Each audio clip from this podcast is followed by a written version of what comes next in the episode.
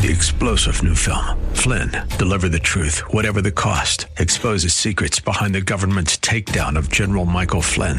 Flynn knew what the intel world had been up to. He ordered the first audit of the use of contractors. This set off alarm bells. He told the truth. He was the most dangerous person for Donald Trump to hire. They had to get rid of Flynn.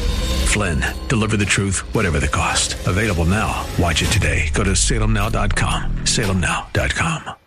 Welcome to the Todd Starnes Show, sponsored by Legacy Precious Metals. There's never been a better time to invest in precious metals. Visit legacypminvestments.com. That's legacypminvestments.com.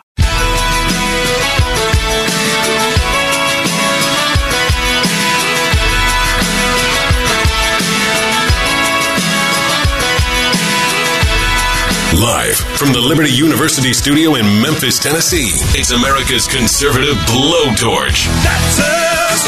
That's right.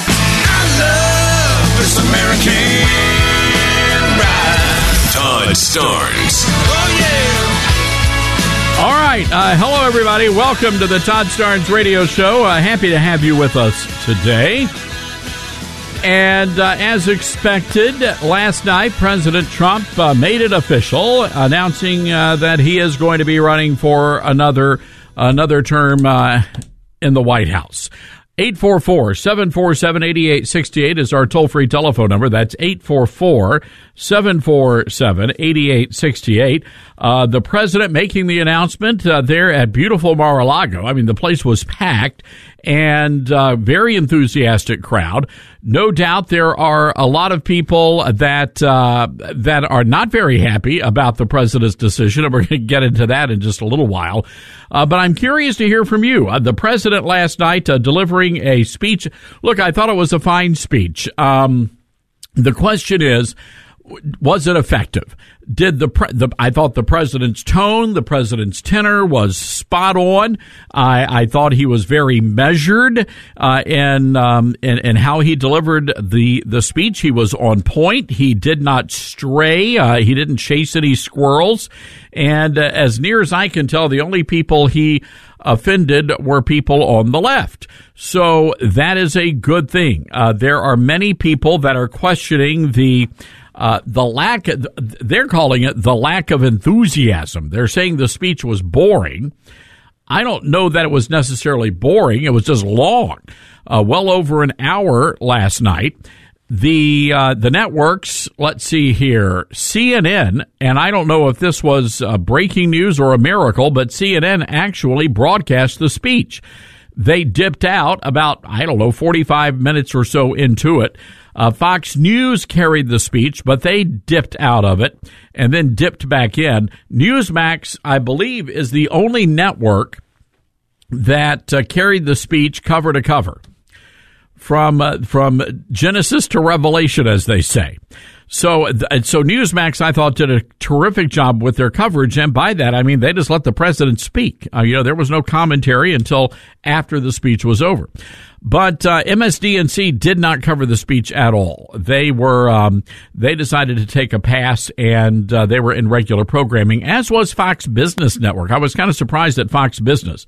Uh, not, but again, after reading a report late last night, it's it's probably going to be the last time that Fox News is kind to President Trump. Looks like the Murdochs, uh, Rupert and Lachlan, are turning on Trump. They warned him, do not run for the White House or else we're going to pull our funding eh, or we're, we're going to pull our support.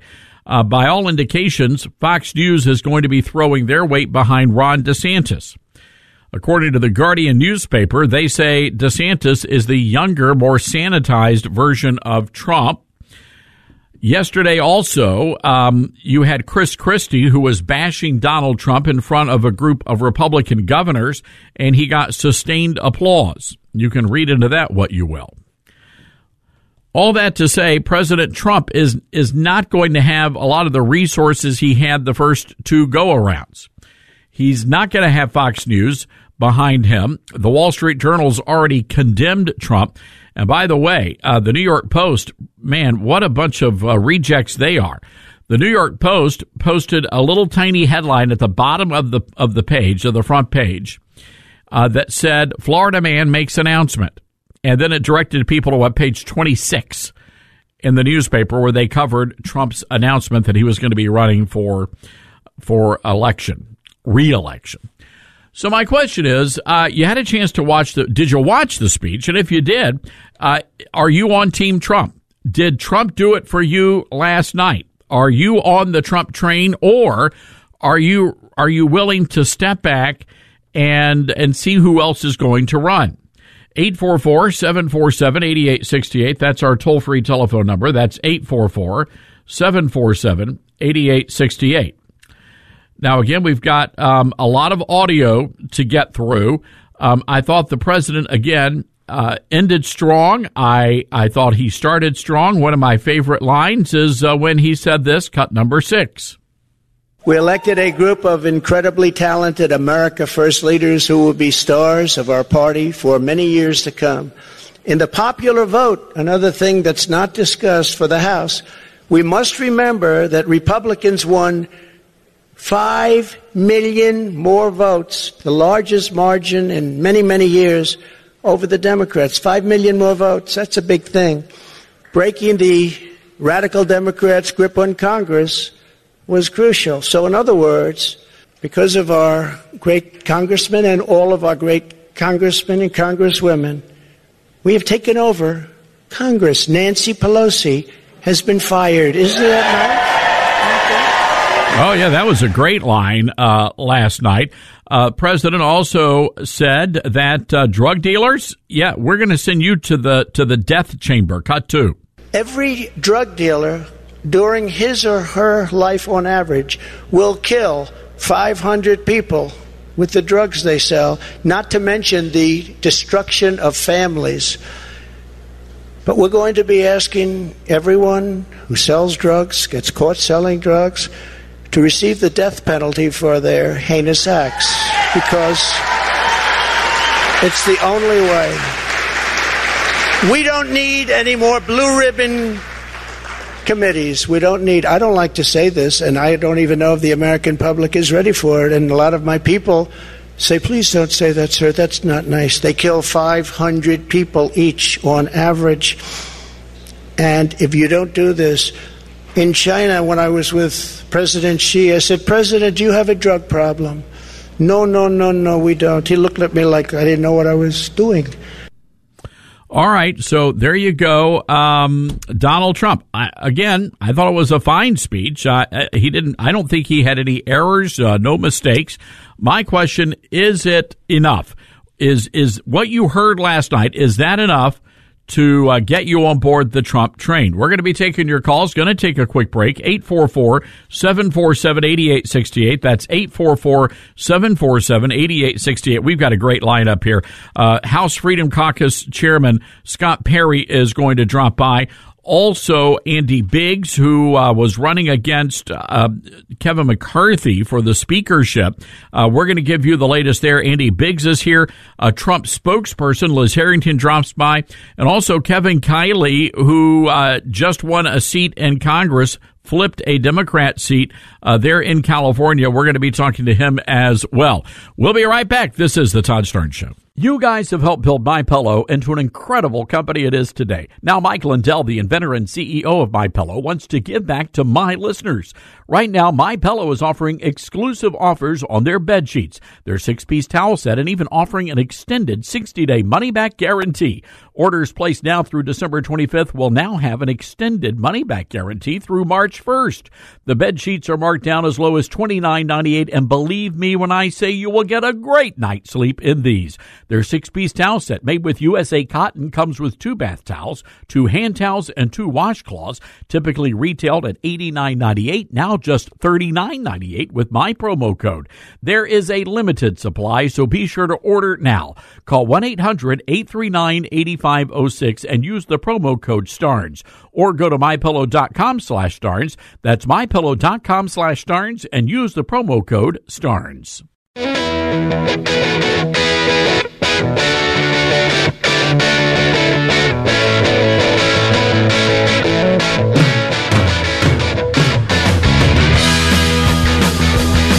right, hello, people. Todd Starnes here. Hey, we're following some breaking news for you out of Los Angeles County. Uh, this is in Whittier, California, where a lot of law enforcement recruits were out on a morning run. Uh, we're being told that a driver plowed into the group at least 22 officers were hit. 14 of the recruits suffered minor injuries. We understand that as many as 11 are critically injured. Uh, we don't know much about the driver other that he was going the wrong way on the road. Um, we don't know if this was intentional. Uh, they're still getting all the information. This is uh, unfolding even as we speak. Uh, we'll be checking in with our good friend Pastor Paul Chappell out of Lancaster Baptist Church. Uh, we were scheduled to have him on another story, but he has a lot of a lot of law enforcement uh, personnel um, are members of the church there, and uh, maybe he'll have some some information for us a little bit later on. Uh, but again, uh, folks, pray for these these law enforcement recruits that are being treated right now. What a what a disgusting thing. And you do I mean the first question is this part of the defund the police terrorism? I mean we and we don't know. We don't know, but we're going to find out. All right, let's get to the phones here. 844-747-8868. Gainesville, Georgia. Dave is on the line. And uh, Dave, by the way, big day tomorrow for you guys. Uh, Herschel Walker coming to town. Going to have a big rally Thursday night. Yeah, we're excited.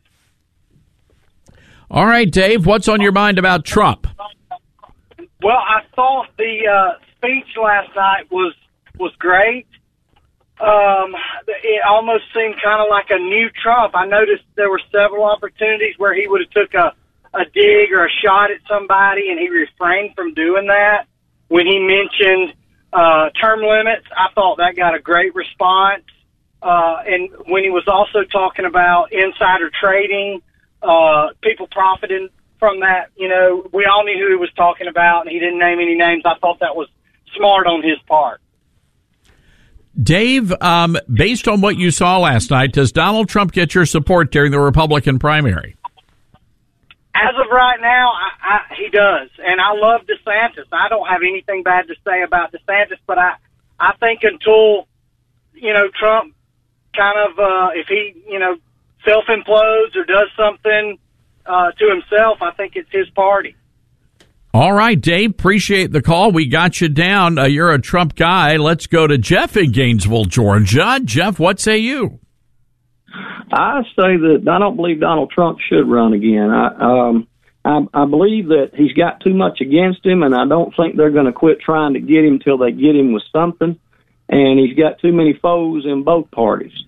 So um, I don't believe, I, and he's innocent. He's innocent. He's been my man, and I believe he's God's man for the time. But you know, I, I just don't believe that he has a chance of winning anymore. Uh, maybe DeSantis would be would be the one to go with now because Donald Trump's just uh, got too much against him. And if people get behind him, I mean, he was the best president this country's ever had, in my opinion, that I know of. So uh, anyway, that's what I got to say. Yeah, you know, Jeff, that's an interesting. It's an interesting thing you brought up because Trump is going to be battling his own party, the establishment wing, and they're going to be coming after him. They're going to try to sabotage him. Uh, so he's got to not only fight the Democrats and the mainstream media, he's going to have to take on the establishment wing of his own party, and he is not going to have Fox News Channel there to to to to, to present the truth of of these accusations that have been levied and will be levied against him. So that's something you got to factor in. Um, and the other big part of that is who does where does Trump go to siphon off voters from the Democrats? What demographics will join him that have not joined him to the to this point? And those are all legitimate questions that you know they're going to have to answer along the way. Jeff, appreciate the call. 844-747-8868. Maria Bartiromo was uh, weighing in on this uh, earlier today on uh, Fox News. Let's take a listen. Keep pushing back on. They don't want to go into a whole nother storm of hate, and there is Trump derangement syndrome. Right. There's definitely touch, and and I think he started even that last night. He started with the China virus. He started with you know uh, poking names at DeSantis, and we've heard that, and people are tired of it. Look, I also think that you know DeSantis and Youngkin, like you said, are really the future of the party. Right? They're they're in a generation that I think needs to come forward, and as much as you know his policies were good, Trump's policies were good in the first in the first term. I, I don't think the majority of the country really wants to go back there. I'll tell you, I live in Florida. Florida's fully behind DeSantis, no matter what Trump wants to tell you. They are fully behind DeSantis. You know, it's interesting. Ivanka Trump. Ivanka Trump yesterday says she's bowing out of politics just after her father's announcement. Right. Uh, the former first daughter telling Fox that she'll be staying out of the political arena altogether. All right, and that is true. Ivanka not going to be engaged in the political process. May I say something here? Uh, that's a good thing. I think the big problem in the first term of President Donald Trump was the kids, specifically Ivanka and Jared. They're flaming liberals. They're the ones that screwed up the president's agenda. So, as far away from the White House as you can keep Ivanka and Jared, I think the better off Trump is going to be. I, this is just my this is my take on it. I know he loves his daughter, uh, but the reality is she's got no business being anywhere near that White House. All right, 844-747-8868. Let's go to Rick in Alaska. Rick, what say you? Hey, Todd, how you doing down there? Good, good. uh, Trump. You know, if Trump really cared about our country, what he would do is he'd be the vanguard. You know, stand up there, just attack, attack, attack the Democrat Party and Biden. He's got to leave DeSantis alone. He's got to leave Youngkin alone. And I know that's really hard for him. But if he truly loved our country and wanted us to be successful, he's got to focus on that. I mean, that's what he's got to do. Do you? I mean, if he if he's going up against DeSantis in in a primary, who do you support, Rick? Oh, DeSantis. You're a DeSantis guy. Yeah. Look, you're not the only one. I mean, we ran a poll on uh, the Twitter feed last night and it's uh, 60, it's uh, 60, 30 or something like that. We'll have to go get the numbers, but Trump is leading that poll. But the point is, this is a divided Republican Party right now. And when it comes to Trump, uh, you got people on both sides. They love the guy, but they, they want DeSantis to run. Well, Todd, we've talked before, and like I said before, the only person that can really unite the Democrat Party is Donald Trump. And uh, he brings so many negatives, and it's not that he's doing things that are negative, but there's so much animus on the other side that there's people that'll vote who wouldn't vote normally just because Trump is running. And uh, I'd like to avoid that. Now, Rick, the big question, uh, of course, is what's happening in Alaska. You guys have that ranked to choice voting, and, and, you still don't know who's going to be your senator.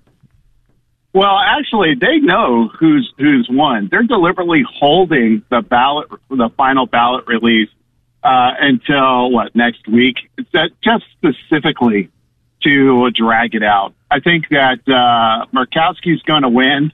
Uh, know Tshibaka just uh, increased her lead a little bit with a little. They did like a seventy thousand vote drop. This whole thing is just a joke. Well, you can Um, you my- can thank you can Yeah. thank Mitch McConnell if that happens and Murkowski pulls ahead. Uh, what a disgrace he is. Well, McConnell and McCarthy, both of them did their best to fight uh, Republican candidates this year. And I don't understand why people aren't just calling these guys out and how they're going to get elected to any position within the caucus just amazes. All right, Rick, appreciate your call. Let's go to Brenda, Morehead City, North Carolina. Brenda, what say you? Hi, Todd. I enjoy your radio program. I just wanted to call and say that I've heard several people over the last couple weeks say that they voted for Trump and they love Trump, but, and I just want to say I voted for Trump twice. I will be voting for him the third time. And I think he was the greatest president in my lifetime. And he's proven that he can do the job and I hope he wins. And thank you very much. Brenda, you are a you are a kind lady. Thank you for those words, and uh, you're also uh, very succinct, and we appreciate that. Pithy, I think, is what Bill O'Reilly used to say. Thank you, Brenda. Hey, look, folks, uh, we're going to keep we're going to keep going to the lines here. Uh, tight. Got to take a break. Congressman Kevin, Congressman elect Kevin Kiley's uh, going to be joining us. Also, a very dangerous piece of legislation we've got to talk to you about. Uh, this is going to put a target on every church in America. And unfortunately, you've got a lot of Republican senators who are going to be supporting what they're calling the Respect for Marriage Act, but it's anything but that. We're going to we're going to tell you all about that plus your calls 844-747-8868. And of course, we're keeping an eye on what's happening out in California too, that horrible accident. 22 law enforcement recruits in the hospital. We'll be right back, America.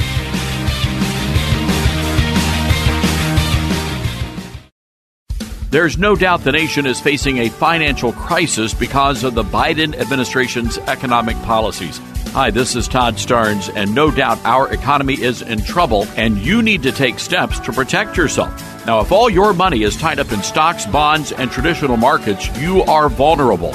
Gold is one of the best ways to protect your retirement. No matter what happens, you own your gold. It's real, physical. It's always been valuable since the dawn of time. Legacy Precious Metals is the company I trust for investing in gold, and they can help you roll your retirement account into a gold backed IRA where you still own the physical gold. They can also ship the gold and precious metals safely and securely to your house. Did you know a million dollars worth of gold can actually fit inside a shoebox? Call Legacy at 866 528 1903 or visit them online at legacypminvestments.com. That's legacypminvestments.com.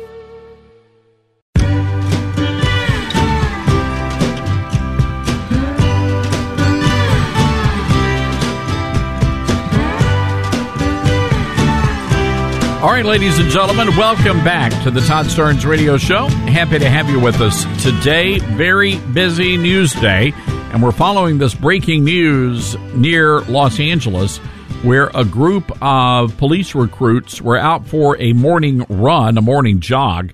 Uh, we understand a driver plowed into the group. He was going the wrong way. Um, at least 22 at least 22 of those officers were hit and injured. 11, we understand, in critical condition. That's according to uh, KTTV. Uh, out there in Los Angeles, so uh, be praying for those folks. We have no uh, we have no idea if this was intentional or not. Uh, we will be monitoring this story throughout the day. I want to go to the Patriot Mobile Newsmaker line. Uh, honored to have with us a the newest member of Congress from the brand new 3rd Congressional District in California, our good friend Kevin Kiley. Kevin, good to have you with us today. Thanks, Todd. Great to be with you, as always. And uh, last night, I was uh, watching the president's remarks, and uh, don't know if you heard this, but the uh, president gave you a shout out last night. I did. You know, I'm actually uh, here in D.C. because they have this mandatory training for new members of Congress, so uh, I wasn't able to watch it live, but I started getting all kinds of you know, texts on my phone started blowing up and uh, realized something had happened. So, uh, yeah, that was, uh, you know, certainly very flattering, very humbling, uh, and uh, very kind of him to say. Yeah, when you're when you're a lawmaker and your cell phone starts to explode, that's either really really great news or really really bad news. so, right. no wiggle room there, Kevin. Uh, well, let's talk about let's talk about the election. This was a huge win. I know that President Trump uh, endorsed you. How how big was that for you in the win over Democrat Kermit Jones? Well, you know, it really helped to underline uh, the theme of uh, my campaign, which is that we need to go back to what was working. Uh, you know, we had a secure border. We had a economy that was doing phenomenally. Uh, you know, we had uh, crime going down, and we had support for law enforcement.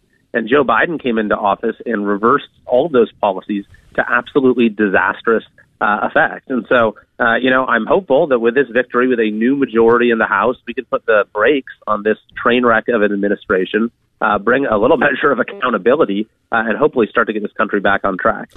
Kevin, uh, we all know supermajority of Democrats control California. So for uh, any Republican to win, that is a big deal. Uh, how important was the ballot harvesting to what you guys were doing? We've been hearing a lot about that and the successes of it in some states. Well, I mean, I think that you know it's been used uh, by in in some cases in strategic ways, uh, and uh, you know, in, in our particular race, I don't think it made uh, it was you know a huge uh, impact one way or the other. Uh, I actually have a district that has a very high voter turnout that always has, uh, and so you know we really just focused on uh, on getting our message out, uh, you know, reaching sort of independent, undecided voters with a strong message about the economy, about immigration, uh, about crime, as well as making sure that uh, you know uh, our own uh, voters, Republicans, uh, were getting out to vote and, uh, you know, uh, could see that we're fighting for the sort of issues that they care about. And so I think it all came together in, in the right way and uh, obviously uh, very happy with the result. Let's talk about what's happening now. You said you're in DC. What is it that they uh, they have you guys going through? This is this sort of like a boot camp for uh, Congress people? Uh, sort of. I mean, it's uh, a lot of it's just sort of you know logistical type stuff, how to set up your office, and how to hire your staff, and uh, you know uh, security type issues, and so on and so forth. Uh, but uh, yeah, it's two of the next three weeks uh, is all of the the new members uh, are out here. Well, depending on uh, what news agency you follow, Republicans either have the majority or they're just one vote or one congressperson away from the majority. Um, what what's going to be the, your decision? Have you reached a decision about who you're going to vote for, who you're going to support for speaker? Well, the conference uh, has uh, nominated Kevin McCarthy, and so I'm, uh, you know, confident that he will be receiving, uh, you know, the unanimous support of of our conference uh, on uh, January 3rd. Uh, with that being said, I think it's uh, extremely important that you know all of the voices and perspectives uh, that uh, exist within our, our conference are uh, are heard, uh, and that we have uh, you know them represented uh, in leadership. Uh, but ultimately, I think you're going to see us united in ending the Speaker Pelosi ship, or sorry, the other way around, the Pelosi speakership. We might as well call it the Pelosi ship at this point, given the way that she's sort of uh, transformed that office into something different than it ever was, and has had you know just extreme abuses in the way that she's uh, run the chamber. Um, but I think that you uh, you know that you have a, gr- a great deal right now of unity for the proposition that we need to uh, you know have new leadership and to start doing things differently. And around the core issues right now that have are causing such harm to people across this country, I think you're going to find a pretty united conference as well as far as the direction that we need to go. It's you know it's time to put the brakes on this radical Biden agenda, and you know investigations that need to be had, they need to be had. Uh, but we, you guys have to be about the business of the people, and if you do, I think you're going to be in the majority for a long time. That's right, and that's really an important point. Is that when it comes to oversight, this is really now in the hands of the House of Representatives because the Democrats have the gavels in the Senate, and uh, you know we have, uh, of course, the Biden administration in the White House, uh, but we have a Republican-controlled House. And uh, you know what's important uh, to note about the midterm elections is that we didn't just elect an entirely new Senate. Only a third of the senators were up. Obviously, we didn't elect a president. Uh, it's the House that was entirely up for election, and the framers designed the House uh, to be the part of our government that is most immediately responsive uh, to public opinion, that is closest to the people. And so the people of this country uh, have just voted for a change of leadership. They're looking for change, and I think it's going to be extremely important that we hit the ground running to deliver that change. And that does uh, perhaps start with exercising in a very uh, aggressive way uh, the oversight function of the House to get to the bottom of a lot of these things that are going on with the Biden administration, to provide oversight, to bring in members of the administration, cabinet officials to testify under oath, uh, to get answers. And I think that, uh, you know, there's going to be uh, a lot going on on that front here uh, shortly after we get sworn in. And and of course, uh, Mayorkas, Alejandro Mayorkas, is going to have to be held accountable for what's been happening at our border. And it sounds like that's, That's going to be a big right. issue for you. I think that's probably number one is looking into a lot of what's going on there because you know the numbers we're seeing, Todd, are just absolutely unbelievable. And you know they even delayed it uh, leading up to the election. The record numbers, uh, you know, it's, it's interesting. This is a common tactic in California. They try to hide uh, bad news uh, as long as they can. They even tried to delay the release of student, student test scores uh, until after the election. Uh, but you know, you talk to voters. Democrats. This is the sort of thing that it's gotten so bad that you know it's it's almost not even a partisan issue. It's like Democrats, Republicans, and Independents. I think recognize that what's happening at the border is absolutely unacceptable, uh, and so I think it is really incumbent on us to respond uh, to the call for change the American people have just issued, and to uh, bring some major accountability there. Well, I, I like hearing that. And uh, Kevin, we're going to let you get back to your training. Uh, good luck to you, and uh, it's going to be exciting to have you up on Capitol Hill. Thanks, Todd. Much appreciated. All right, Kevin Kiley, everybody, the new Republican congressman from the 3rd Congressional District there in California. And it's always a great day when you can get a Republican elected out of that state. And uh, clearly, he's going to be um, one of the uh, conservatives, reliable conservatives up on Capitol Hill. All right, look, before we take a break, I want to go to the phones here. A lot of you folks wanting to weigh in. Let's go to Mark in the Villages, America's friendliest hometown. Mark, uh, earlier we heard somebody say that uh, every single person in Florida was a DeSantis supporter. Uh, what say you? No, I would I wouldn't go that far. They're obviously talking to a small minority. A lot of people do like DeSantis. We respect what he's done, but you know, you you got to think too. Also, those that run against Trump have to say what they can do for this country. But Trump has already proven what he has done and will continue to do even more. Todd, we have time. We don't have time to put a new president in office, but that's what the Democrats want so they can control and walk all over someone new and continue their destruction of this country while filling their pockets and taxpayers' money. Todd, we have one shot at this now. That's it. One shot. I think DeSantis is good. I don't think he's ready to go in yet. He's not. Trump is, I think, the person that's going to get this done, and people have to start seeing that. If they don't, they're going they're going to have some problems. Yeah, th- th- we're going to have to figure out a way, and it's it's doable, Mark. But I, I, at the end of the day, I think the best possible ticket for the Republicans could be a Trump DeSantis unity ticket, and a lot of people are saying there's no way that's that's ever going to happen. But I would say uh, just hold off on that, and I would direct people back to what happened in 1980. And Mark, that was the year Ronald Reagan uh, got the nomination. He had to pick a vice presidential candidate, and um, in that particular story, uh, Ronald Reagan, representing the conservatives, had to had to unify the party, and the way they ended up unifying the party was bringing in George H. W. Bush as the moderate. But Reagan put together a coalition, and that's how they were able to score that massive upset and landslide victory back in 1980. And I could I can see that percolating between Trump and DeSantis right now. Oh, I, I totally agree. And I think Ivanka staying in the background is a good idea too. She needs to stay out of it, her and her husband, and that's a that's a good choice. A couple other things I thought was funny when Trump said he um the unknown people coming into this country. I'm, he used the word unknown, unknown. but we know what he meant. It's, I also like when he gave Walker a shout out, and I also found it funny when they couldn't find when he mentioned Biden for the G20 dinner, where was he? You know, and, and then he mentioned the paper ballots and the same day voting. I, you know, I, I think people need to start waking up. And even in Florida, just because you see a red state doesn't mean they're all piled in for DeSantis. There they, you go. A lot of these people are Trump supporters here, and they've got to understand there's a lot of them here in Florida. All right, Mark, we got to leave it there. We're late for a break. Appreciate the call. So Mark says, hey, look, there are plenty of Trump supporters still in Florida. 844-747-8868. That's our telephone number. This is the Todd Starnes Show.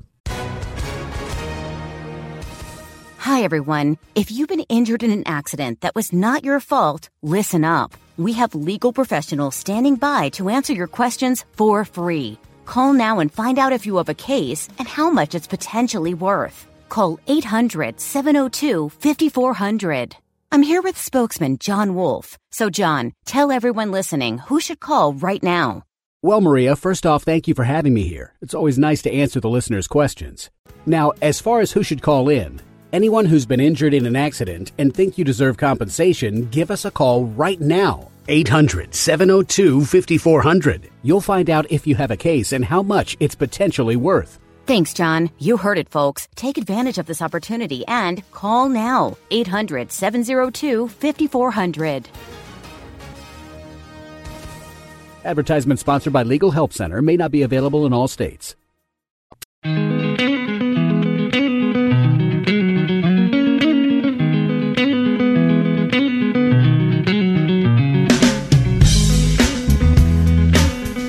And again, going back to that 1980 race, it was really fascinating. Uh, Ronald Reagan, the conservative, the Reagan Revolution, and yet the party was really divided down the line between conservatives and moderates. There, there had been serious talks about about Reagan naming Gerald Ford as his uh, vice president, and they would basically be co. They would have been co-presidents. And uh, fortunately, at the last minute, uh, George H.W. Bush came along, uh, and he was the pick. Now, some people say that there, there, there, were multiple reasons for that. He was a moderate, and Reagan wanted to balance out the ticket. Uh, but then you look at uh, H.W. Bush from Texas. So you had the California, Texas, the big states, the, the votes. And of course, H.W. Bush had a wealth of foreign policy uh, knowledge that Reagan at the time did not have. But regardless, um, it turned out to be a powerful ticket and a power ticket that ended up really revolutionizing Republican politics. So anyway, all right, let's go back to the phones here. Jim in Memphis, Tennessee. KWAM is our flagship station there. Hi, Jim. What's on your mind? Hey, Todd. Thanks so much. Listen, I've been listening to your show for a, a while, and obviously is wonderful. But part of the thing that I want your opinion on and your thoughts of whether or not this makes sense. Do you feel like we need to have some Republican individual that's more across party lines? The part that you're bringing up with Ronald Reagan, which was so powerful, was he was the governor of one of the most liberal states in the country, you know, with uh, California. So he already proved that he was cross-platform uh, electable, and I just I'm afraid that if we go with Donald Trump, and I voted for him twice, and like your previous caller, my goodness, I think he's probably one of the best presidents we've ever had. I love every single one of his policies, but how much would that be a mistake? Not just with him, but anybody else that were so focused within the Republican Party, within that family, that maybe we ought to look somebody that's more leftable along the independent, and maybe even pull in some of the Democratic votes. And I'm curious what your thoughts are. Am I off base, or do you think I'm onto something? No, I don't think you're off base here. Now, I will say this: back when Reagan was elected governor of California, California was a conservative state.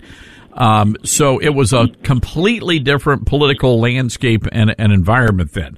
And remember, Reagan had been a Democrat growing up and uh, gro- growing up and then becoming an actor in Hollywood, and then he he switched he switched and became a Republican, um, and the rest is history. Uh, the the reason why Reagan won is because of the the Democrats who switched parties. And why did they do that? Well, we were coming out of Jimmy Carter's presidency, and Jim, I was just a little fella, but I remember the gas lines around Memphis when I was growing up. And uh, a lot of people were so hurt and damaged economically because of Jimmy Carter's policies, they switched to the Republican Party. I think that is going to end up happening two years from now when our country is going to be in a world of hurt financially. But the question is, where will the independents go? You're going to have to have those votes to, to win the White House. If if Trump is the nominee, it, there's a risk. There's a risk here that they may be turned off, but it depends on how bad the economy is. The worse it gets, I think the more attractive Trump's, Trump looks because he's already solved that problem once and he can do it again.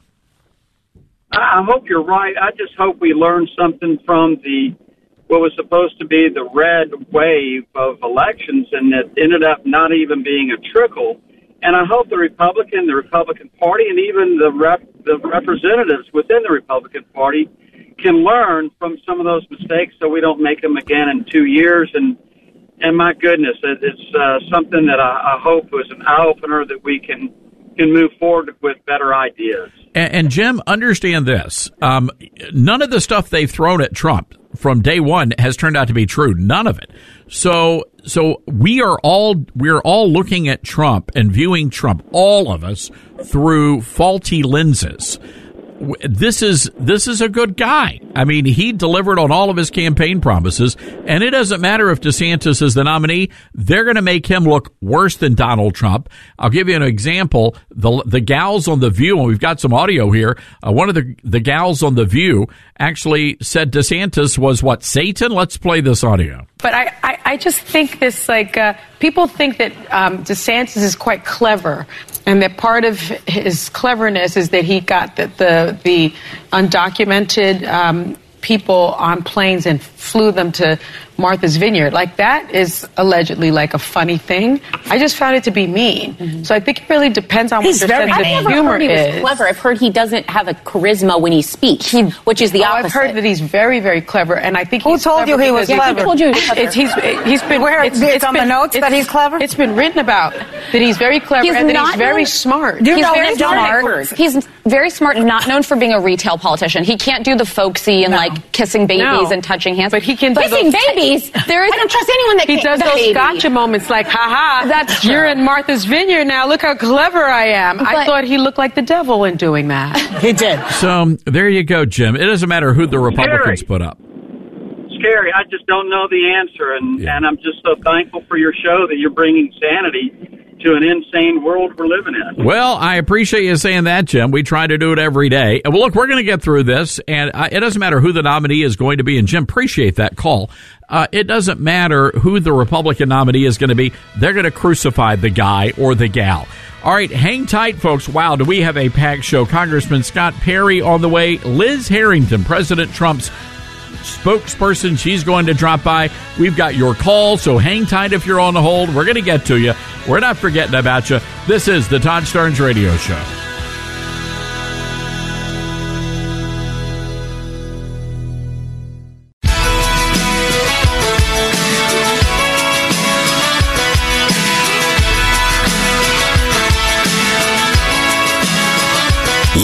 From the Liberty University studio in Memphis, Tennessee, it's common sense conservative commentary from Todd Starnes. That's us. That's right. I love this American ride. Ladies and gentlemen, distinguished guests, and my fellow citizens, America's comeback starts right now. And uh, there you go, ladies and gentlemen. That's how it started last night at Mar-a-Lago. What a beautiful crowd, a beautiful night as uh, President Trump made it official. And what I thought was very interesting is how he framed this campaign. Uh, cut number seven, please. This will not be my campaign. This will be our campaign all together.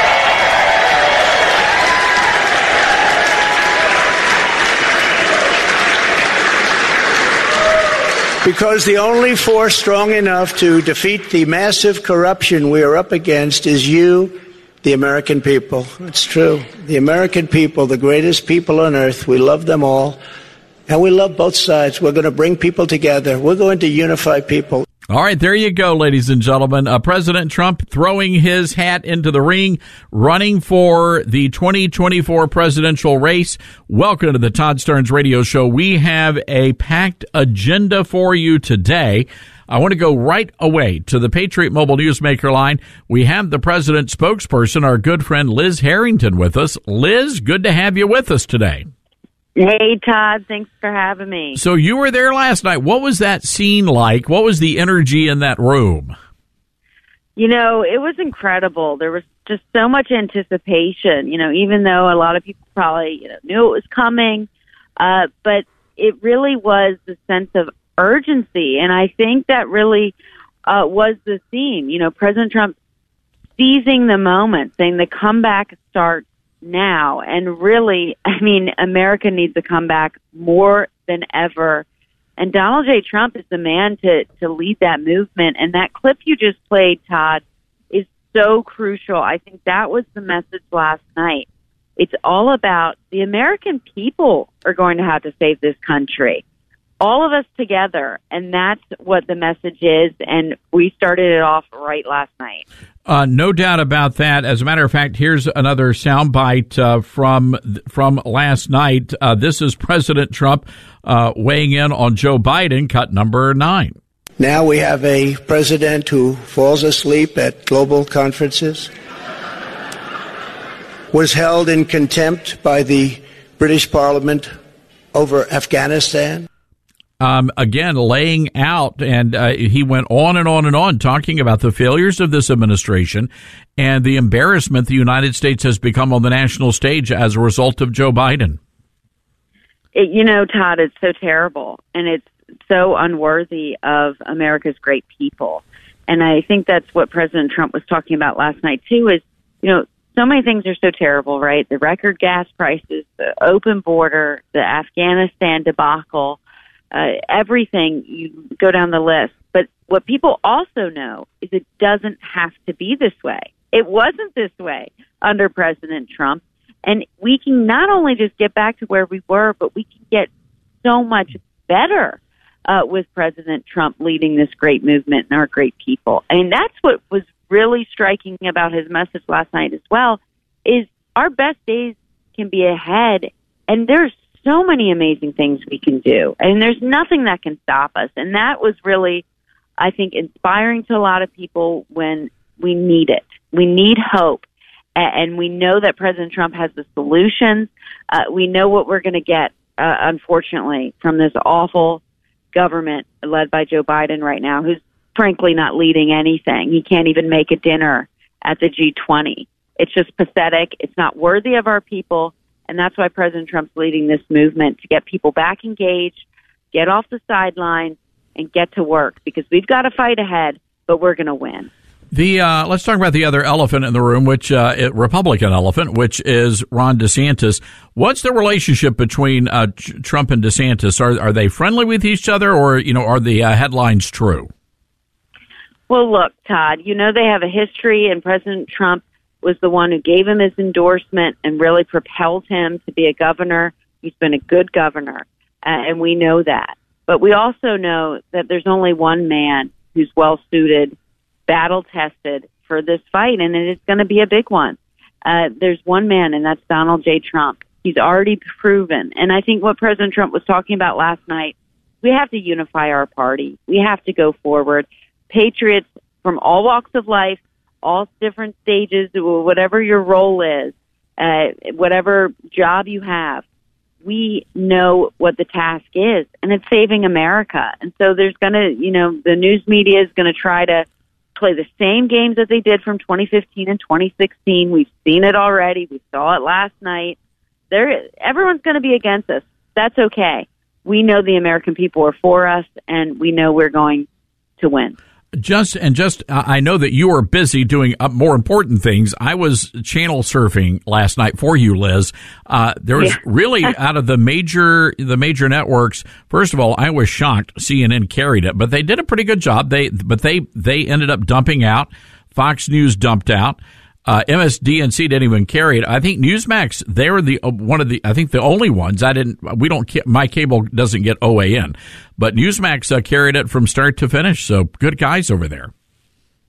No, and that's what the people want. I think we'll see that in the ratings when they come out. I mean, people don't want you to cut away; they want to hear the the complete message, and that's why people go not just to Newsmax, but they go to RSBN, they go to Real America's Voice and there's, uh, I mean, there's a great a lot amount of independent media now that have sprung up because the mainstream fake news media, and they're not mainstream at all. They're radical. They're they're anti-American. They're terrible.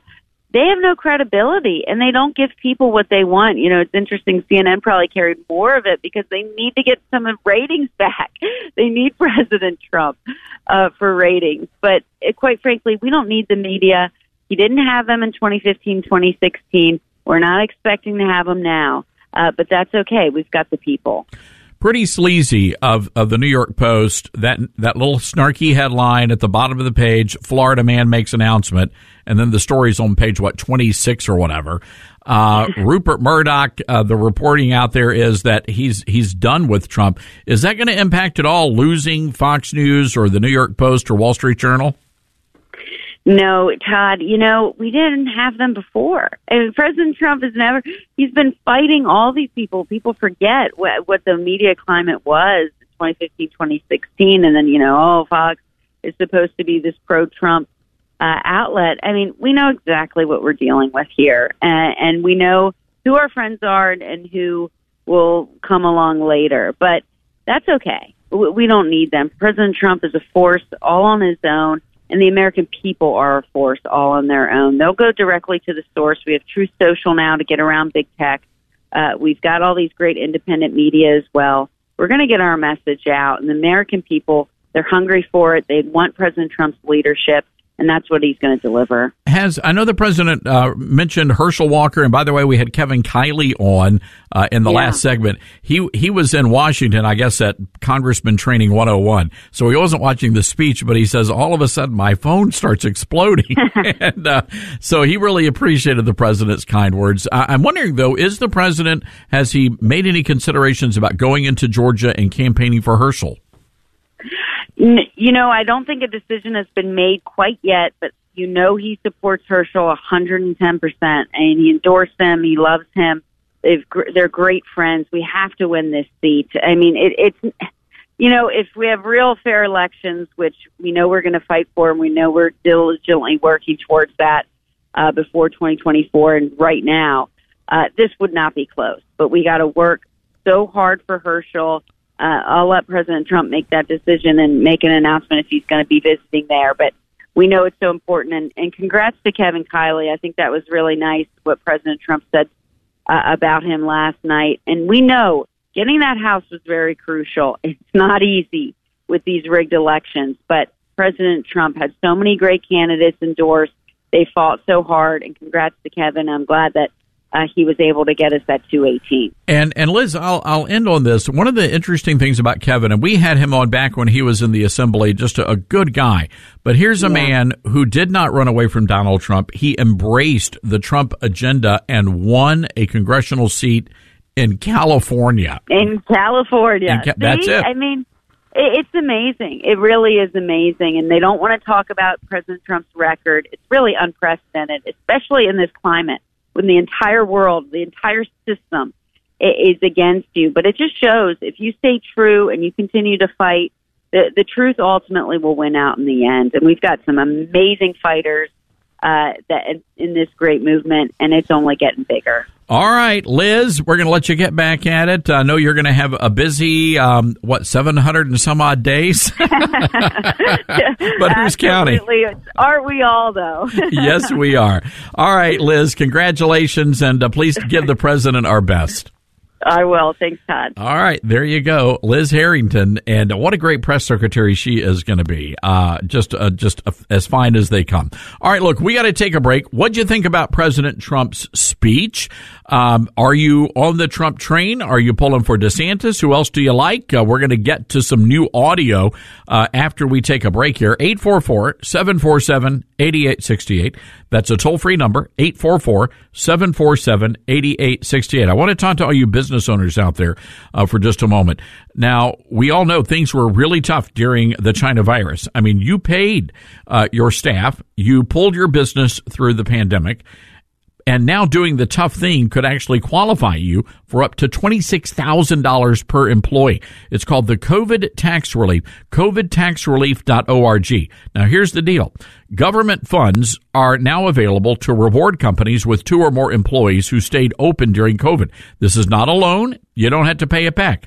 The program is complicated. Nobody knows more about it than the CPAs and the tax experts at covidtaxrelief.org. You pay absolutely nothing up front. They do all the work and then they share a percentage of the cash they get you. Uh, businesses of all types, churches, nonprofits can qualify, including those who took PPP loans, even if you had increases in sales. So you did the tough thing for your employees during COVID. So let covidtaxrelief.org help you get up to $26,000 per employee. Visit covidtaxrelief.org. That's covidtaxrelief.org.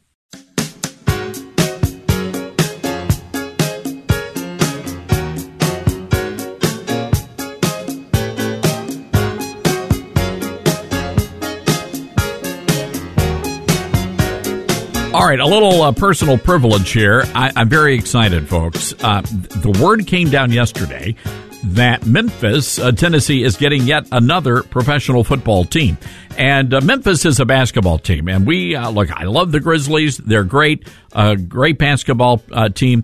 Uh, but the football, we have this massive, beautiful stadium that seats uh, what sixty five thousand people, I believe. It's massive, and I don't think I've seen the thing full. I mean, even for the Liberty Bowl. Um, but anyway, we're excited because uh, the USFL has just announced they're bringing a team back to Memphis, uh, the Memphis Showboats, which used to be here back in the 1980s. Uh, Kyle, that was long before you were even thought of. Uh, but uh, it was a great team. Pepper Rodgers, a great football coach, legend. Um, anyway, they're bringing the showboats back, and we're very excited about it. All right, uh, enough of that. Let's get to the phones. 844-747-88. Yeah, no, I'm getting season tickets. Uh, yeah, hopefully good seats, too. I may even go. No, I'm not going to do a suite. No, I, they're nice, but it's a little pretentious. And if you're going to go to a football game, you need to be out there uh, cheering with everybody else, not eating the uh, the caviar. All right, uh, to the phones we go 844 747 8868. Let's go to Jesse, uh, Statesville, North Carolina. Jesse, what's on your mind? Hey, Todd. Uh, so just just to reiterate the past couple calls of of, of what a president uh, that's uh, does what he promises the people that he's going to do when he gets there is how great a country be. You know, like Trump's first was like a boxing match. We, you know, he had his gloves on, but his second term, he was going to be slinging his gloves off. And and and what I would really like to see is because both sides of the party, in my opinion, is has has gotten so corrupt and so dirty. I think I would like to see him run as an independent and create a new uh, Christian party, and and see who could come to that and, and unite uh, into one. You know, uh, get two thirds of the majority and get rid of this division. So Jesse, uh, so your take is to so so you think we need a third political party that would be called the Christian Party? Is that is that it?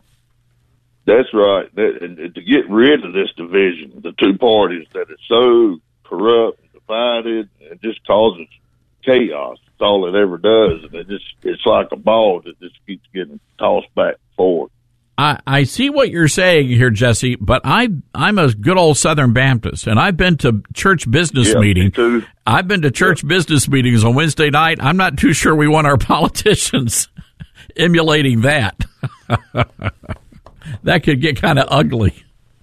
Jesse, appreciate the call. No, I, I mean, look, I'm telling you, they they're slinging around mud at those church business meetings. Uh, let's go to our good friend Patty in North Carolina. Patty, I was hoping you would call in today. Uh, I'm curious to get your thoughts on last night. All right, here we go, Todd. I did not jump off the train like every other Judas. Okay. I am sticking with him. He knows what he's doing. He knows every leader and every country. He knows the deal. DeSantis, I love him. But it's different from running a country is different than running a a, a state. No doubt about it. Um, but he does have experience. And, and Patty, I would like to see, I really would like to see a Trump DeSantis ticket. I think that's that oh, that's, that's the strongest I, way for us to go. Praying for, I thought them two would be great. I, I thought, you know, I don't know the deal what's what's going on, but last night when I watched him, he looks great. He he, you know, and it felt so good to see somebody not being a gaffy duck and not shaking hands with dead people. It looked great. That's a leader. That was a leader last night. That's what we need back in this country. And he didn't have an extra head growing out of his neck. I appreciated that. I just. I, I, another thing I want to agree with you. Thank you, Ivanka and Jared. See ya. Yeah, time to retire. Head on. To, yeah, enjoy the beach. Just stay, stay yeah. out of Washington. Exactly, Todd. And you know what? I believe that, you know, I, like I said, DeSantis, I wish them to, I hope they work it out. because um, you know, like I said though, Trump's been there. He knows all the world leaders. He knows the, he knows, and they respect him, and they know they he he knows the deal, and that's what I'm saying. I think that he would. I, I want him back. I really do. I miss him. By the way, uh, can I just say something? You you brought up um, you, you brought up uh, how good he looked. Uh, Donald Trump looks really good. You know, these guys, when they're president, when they leave office, Patty, and I appreciate their call. We're going to have to skedaddle here. But when, when they leave office, I mean, Barack Obama looks like Darth Sidious from Star Wars, right? He just looks like ancient. But not Donald Trump. He looks really good for his age. Oh, got to take a break here, folks. This is the Todd Starnes Radio Show. We'll be right back.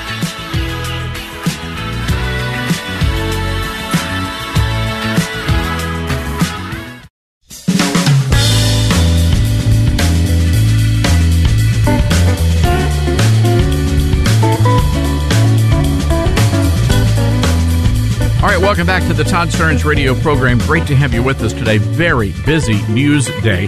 Want to go right now to the Patriot Mobile Newsmaker line. Congressman Andy Biggs joins us. Congressman, uh, big news yesterday, um, and we understand that um, a good many people are wanting Kevin McCarthy to be the new Speaker of the House, but he just doesn't have the numbers right now.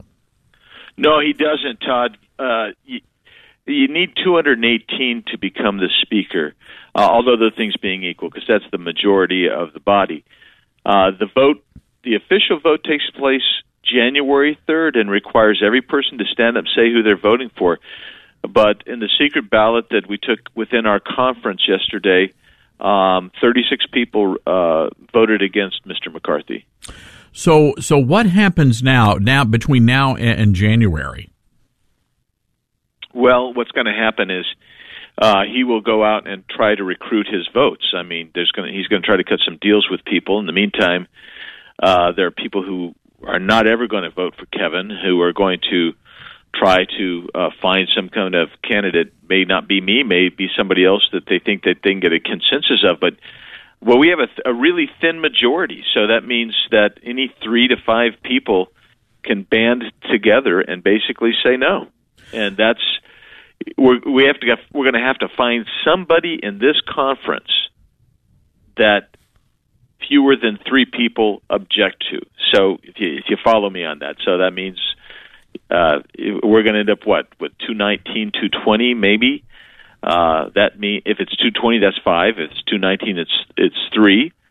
That means that two hundred sixteen people are going to have to approve somebody uh, to get them across the line. And you know, it's interesting uh, because I think you would make a, a terrific Speaker of the House. Um, you you clearly did not have the votes, but is there is there a, a chance that uh, you could become the Speaker of the House? Well, thank you for saying that. Uh, th- there is a chance. It would take lightning to strike. It'd take a miracle. yes, but uh, but you know the reality is uh, if it's if it's not me, and I'm okay if it's not me. I, we just have to have somebody who's going to advance the America First uh, Republican Party agenda, who's going to use every tool in the toolbox to prevent Joe Biden from advancing the America Last uh, Marxist agenda. And then we're going to have to have somebody who's willing to. I mean, Mr. McCarthy said he didn't want to impeach Alejandro Mayorkas. Well, uh, I w- was dubious about Kevin at the, up to that point. When he said that, I said, that's it. Because Alejandro Mayorkas must be held accountable for what he has done to our border. And so, I mean, you, you got to do the you you got to need somebody who will do that. Somebody else who's going to do the investigations and the oversight that needs to be done of this uh, malicious, malevolent uh, uh, regime that that Joe Biden presides over. Yeah, for me, it was, and I was so uh, encouraged to hear you and other Freedom Caucus members um, weighing in on that really tepid commitment to America, and and I think yeah. that you know when you look at at the numbers we did we did get, and uh, you know, for example, in New York State with the work of Lee Zeldin and the uh, you know, Long Island going red, this this was a missed opportunity, and Kevin McCarthy just did not inspire the troops. Well, I think that's true. I mean, uh, you know, I put out mine what a year ago, uh, almost of of the America First plan, and it was mine was much more detailed. I, if you go in mine, you'll see a list of legislation that I proposed under each category, it, it, because I wanted people to know we're going to do something, and I I think that is the huge problem here, is that Kevin uh, poll tested it. I don't, I, and and he poll tested in such a way that you come up with this kind of milk toast commitment to America, and and quite frankly, nobody knew about it. Todd, I did literally hundreds of meetings and uh, public uh, in public groups, cottage meetings, meet and greets, you know, p- you know, in people's homes and whatnot. And I would say, how many of you heard of Commitment with America? Because I just wanted to know. I think maybe five people out of literally hundreds, if not thousands, of people that I was meeting with ever raised their hand. And when I said, "Well, what what about it do you like?" They all said they had never read it, No. and that was the point. They never got the message of what we could do. Congressman Andy Biggs is on the Patriot Mobile Newsmaker line. You know, Congressman, uh, one of the concerns that's been uh, mentioned uh, is the idea that you could have some rogue um, RINO congressmen join forces with the Democrats and put somebody like Liz Cheney uh, up on that speaker's chair. Uh, is that a is that a real threat or concern? I think that's a red herring.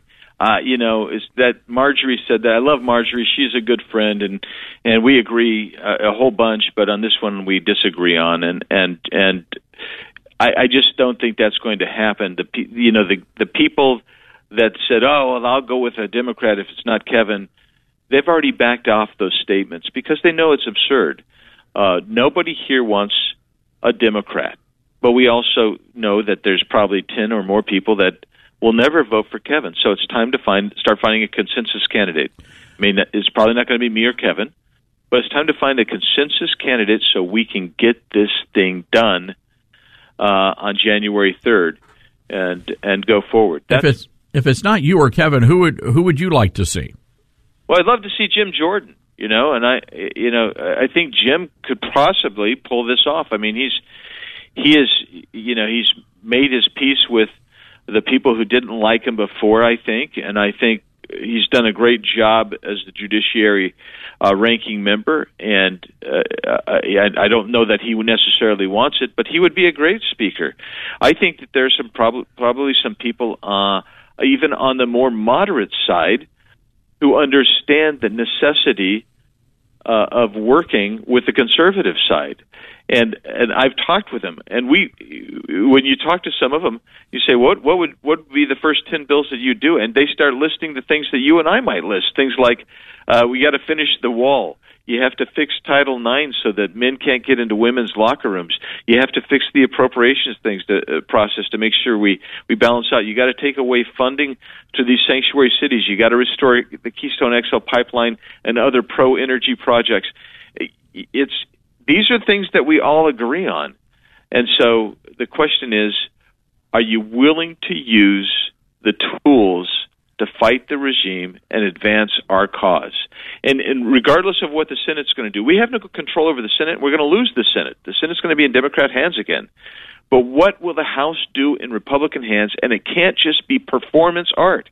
It has to be real, meaningful uh, effort using leverage of the budget, of the NDAA, these things to make sure that we we it, you make them sterile. I mean, get back to single subject rules. So so you have a bill that says only rebuild the build the fence. How about that? Just do that so we all can vote that up or down, so everybody can see how they vote. Uh, how about saying let's let's restore um, the the men and women who were uh, released from the military because of vax mandates? I mean, these are things that we all agree on, and uh, you know, when Kevin said, "Look, we're not going to impeach Mayorkas," I think that there's a problem with that. I think there's a real, real problem with that. Congressman, before we let you go, uh, what did you think about President Trump's big news last night? Well, I'm supportive of President Trump. I think it's it's good news. I thought the way he handled things was was very good, and and uh, he is the leader of our party, and he will be until Uh, the majority of our party says he's not, and the majority of our party says Donald Trump's the leader. I think he's going to win the the nomination. I think he's going to win uh, the presidency ultimately, and I'm I'm excited about that because we need to restore this country uh, after what's been done to it. All right, Congressman Andy Biggs, ladies and gentlemen, Congressman, thank you. Hey, thank you, Todd. Appreciate it.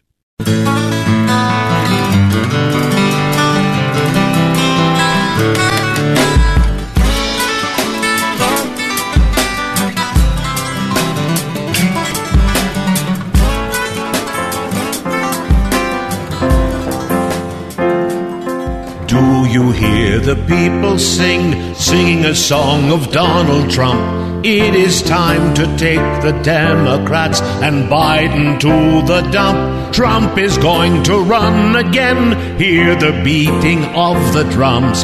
He will drain the swamp and throw out all the bombs. Will you join in our crusade and help the Donald win? Make sure the Democrats take it on the chin and join in the fight that will make us great once again. Do you hear the people sing? Sing a song of Trump's return. We love you, Ron DeSantis, but you should wait your turn. Trump is going to run again. He will be the nominee. And in two years, once again, we will be free. I am tonight announcing my candidacy for President of the United States.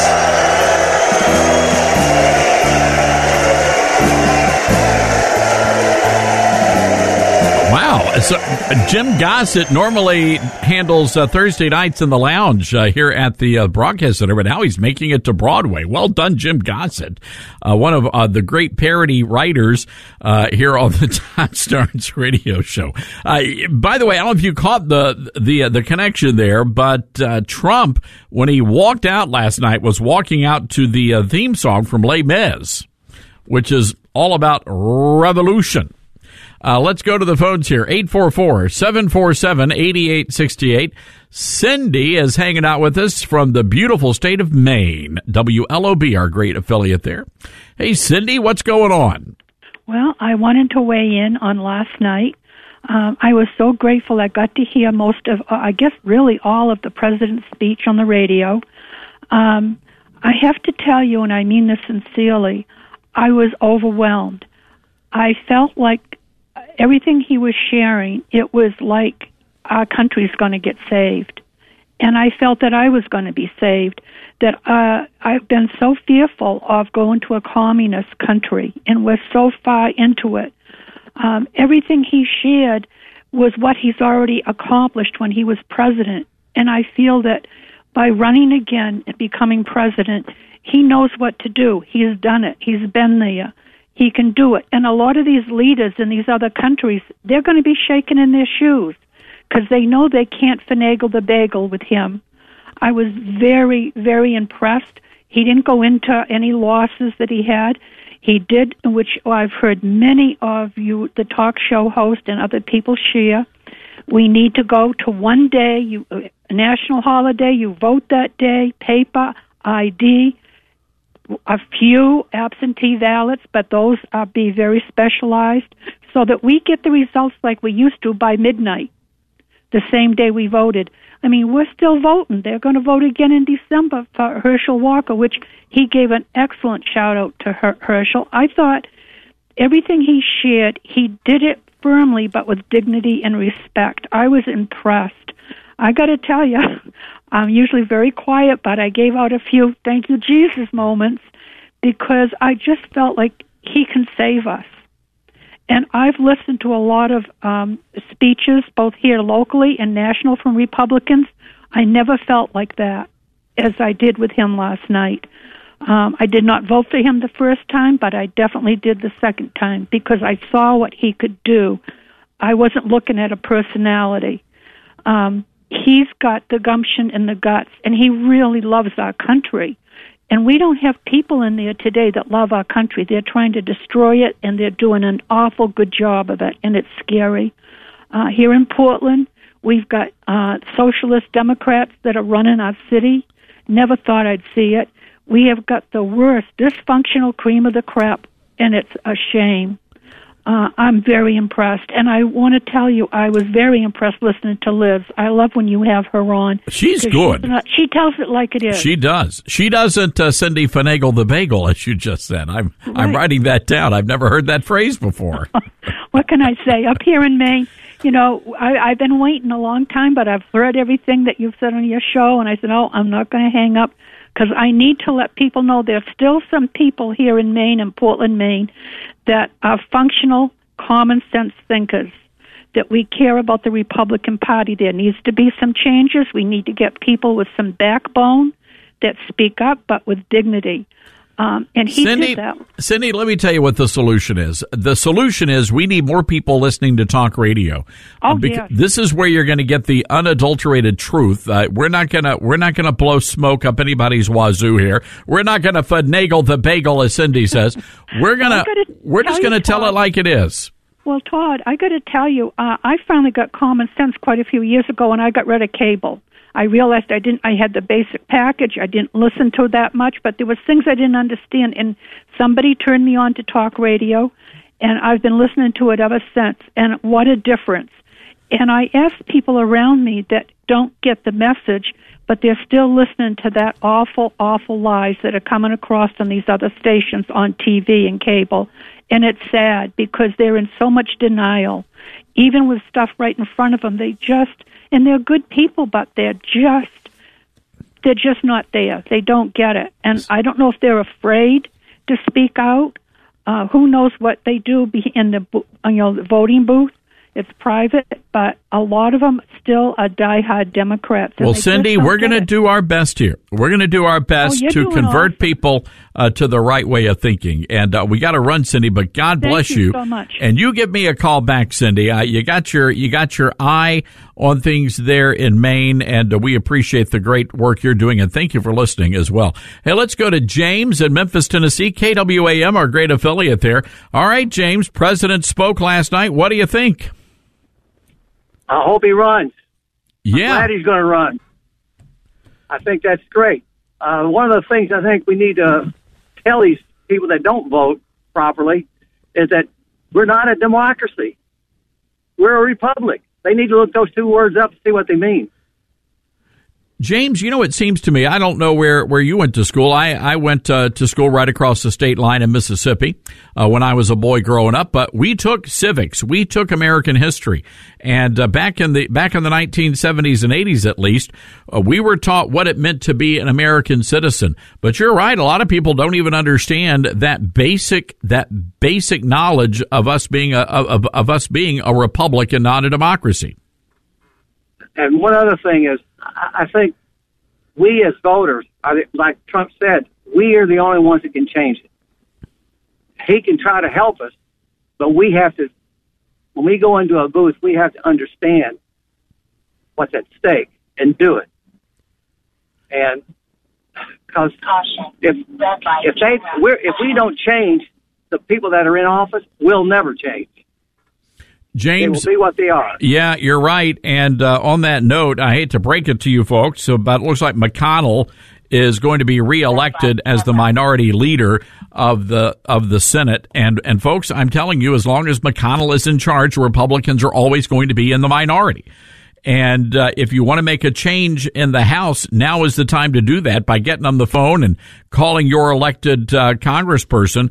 Uh, it doesn't matter who they are. Give them a call and say that you want to change and you don't want McCarthy. And you heard Congressman Andy Biggs talking about that.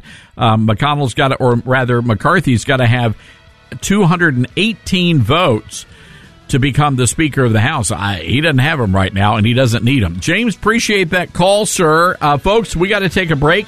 Scott Perry, chairman of the House Freedom Caucus, coming on, and a very dangerous story for all you Christians out there.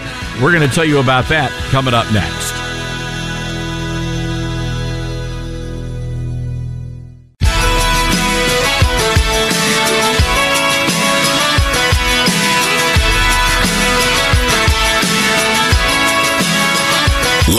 From the Liberty University studio in Memphis, Tennessee, it's America's favorite gun toting, Bible clinging, deplorable American. That's us. That's right. I love this American ride. Todd Starnes. Well, uh, hello, ladies and gentlemen. I hope you're doing well, and uh, happy Wednesday to you. Uh, all you folks in Georgia, big, big Herschel Walker rally tomorrow. And I'm hearing what Tim Scott's going to be there, maybe Marco Rubio. Uh, yours truly. I just got a text message from the Walker campaign and asked if I could be down in Georgia tomorrow. So uh, we're going to try to work all of that out. But uh, hopefully, I will see a lot of you folks boots on the ground in Georgia as uh, we pull out all the stops to make sure Herschel Walker is the next Republican senator from the state of Georgia. Uh, following a, another breaking news story, uh, just just horrible story out of uh, Los Angeles County, where 25 law enforcement recruits. We understand these folks were with the uh, sheriff's department, L.A. County Sheriff's Department. Uh, they were part of the Star Explorer Training Academy. Um, 25 people run over by a wrong way driver. This guy plowed into the recruits while they were jogging. Uh, that happened earlier today. We don't have any information on um, the the the motive here, so we don't know if this was intentional, if it was an accident. Uh, we're waiting to get more information from the sheriff's department, and we'll keep you updated. Uh, we understand as many as eleven of those cadets in critical condition right now, so certainly want to pray for those folks uh, today. I want to go to the Patriot Mobile Newsmaker line. Good friend of this program. He is the senior pastor of Lancaster Baptist Church, president of West Coast Baptist College, Dr. Paul Chappell. Uh, Dr. Chappell, I know you have uh, many people in law enforcement there in your church. Are you guys hearing anything about what happened down there? We have not heard any motive either, but we are praying for those that were critically injured. We know there were five that are critically injured, and um, it was in Whittier, California, which is where the academy is for the uh, sheriff's department, and so we're all praying for them. And it's been uh, it's been quite a few days for them. Uh, our friend uh, Sheriff Alex Villanueva lost the reelection bid, and uh, so we have a new sheriff in town, Sheriff Luna, and so we're just praying for all of the uh, department because this is the type of thing that that runs deeply as far as the the grieving process, and we're just praying that these men and ladies will recover. Absolutely. Um, and again, another big story that we've been following, and it is currently developing in Washington, D.C., uh, Pastor Chappell. It, revol- it involves a piece of legislation called the Respect for Marriage Act. Uh, there are many in the religious liberty community that are very concerned uh, that this legislation could put a target on the backs of Christians, and a lot of uh, a lot of people are very, very concerned about this. What say you? Well, I have the same concern, and, and many of us felt it was rushed through uh, the the House of Representatives uh, uh, when they dealt with this six or so months ago, and now it's just suddenly being pushed on the front burner of this session of Senate. And the ramifications are great because it's quite obvious that there are people uh, who who detest uh, biblical values and the Christians who hold them, and uh, this is a way to begin to encroach upon Christian nonprofits and churches with really the idol of the left, and the left idolat has an idolatry toward uh, this uh, LGBTQ agenda, and they bow down to the LGBTQ. They tithe to them uh, by way of their ESG financial policies. Um, it is it is their god, and because of that, they want to put it on the forefront of of the legislative agenda. Uh, it was interesting. Not, I think it was two or three days ago. Franklin Graham uh, placed uh, something on his uh, social media that caught my attention. But he was speaking of this issue, and he said God defines what sin is, not us. And every person is person is guilty of sin, uh, all of us included. But he said it was God who defines sexual orientation as male and female. His laws and standards are given to mankind out of truth and love. And I, I just completely concur with that. You open the Bible to the book of Genesis, and it's just so simple. Male and female created he them. So uh, they want to enshrine this uh, into the laws of the 50 states. Um, I believe it will be a problem if it passes for many years to come. And and we know that because when Barack Obama so infamously said, "Hey, look, gay marriage is not going to have anything to. It's not going to impact your life at all. You live your life. You do you, Christians. Uh, this is not going to affect you at all." And of course, now we know that was that was a lie. That Right. uh, that um, it, it is impacting, uh, especially Christian business owners and especially those in the wedding industry. And th- I have no doubt that this is once it's codified, you're going to see a whole nother slew of lawsuits uh, being directed at Christian business owners and possibly churches. And I believe discrimination towards employees of large large corporations uh, who attend uh, Bible believing churches that's coming as well. Just yesterday in Seattle, we heard of uh, Christians who had just Christmas decor in their home offices, and there are laws being now considered in the city of Seattle uh, to force people to remove any Christian symbolism from their home if they're going to do a Zoom meeting.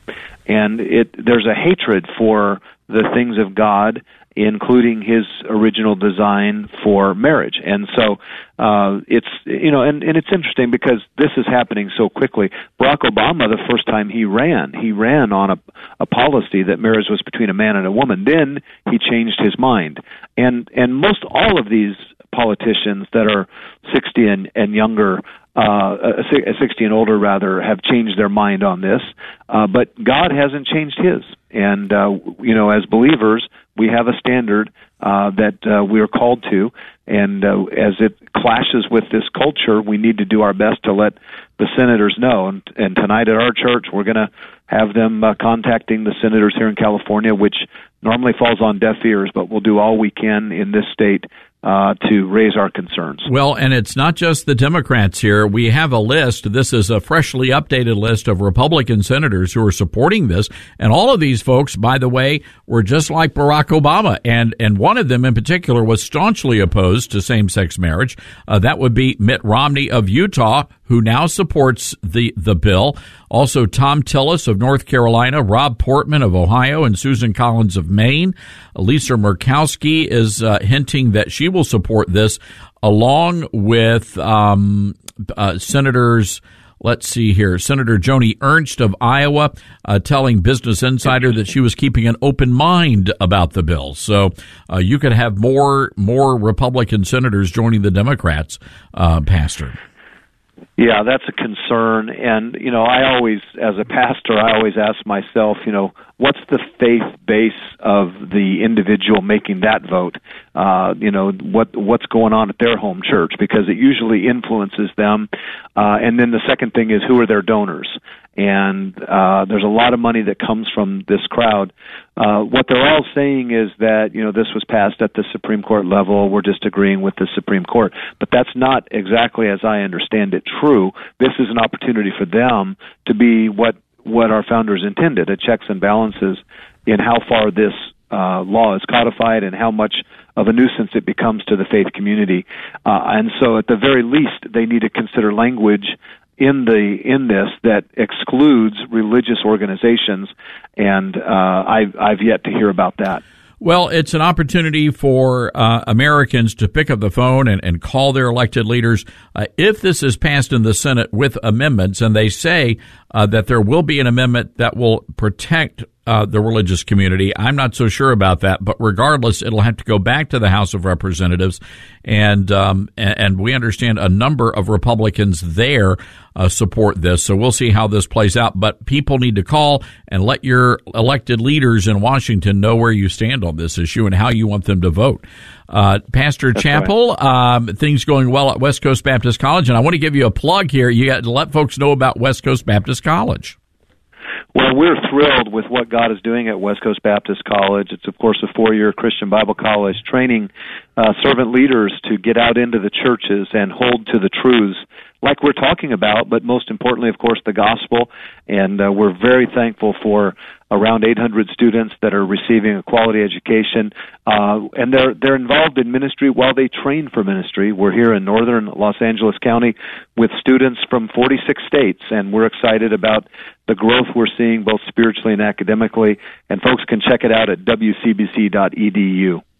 All right. Well, Pastor, uh, always appreciate uh, your great insight, and uh, we appreciate your great leadership in this country.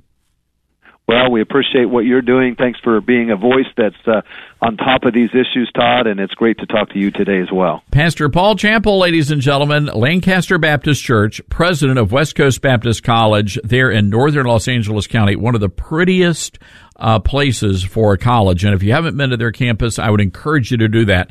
Uh, they have so many wonderful conferences and they are making a difference in California. They stayed put and they are growing and uh, just doing some incredible work there. Uh, again, folks, uh, this marriage bill, and look, it's America. How you want to live your life, that's between you and, and the Lord. Um, the United the United States Constitution uh, allows you to make those decisions for yourself.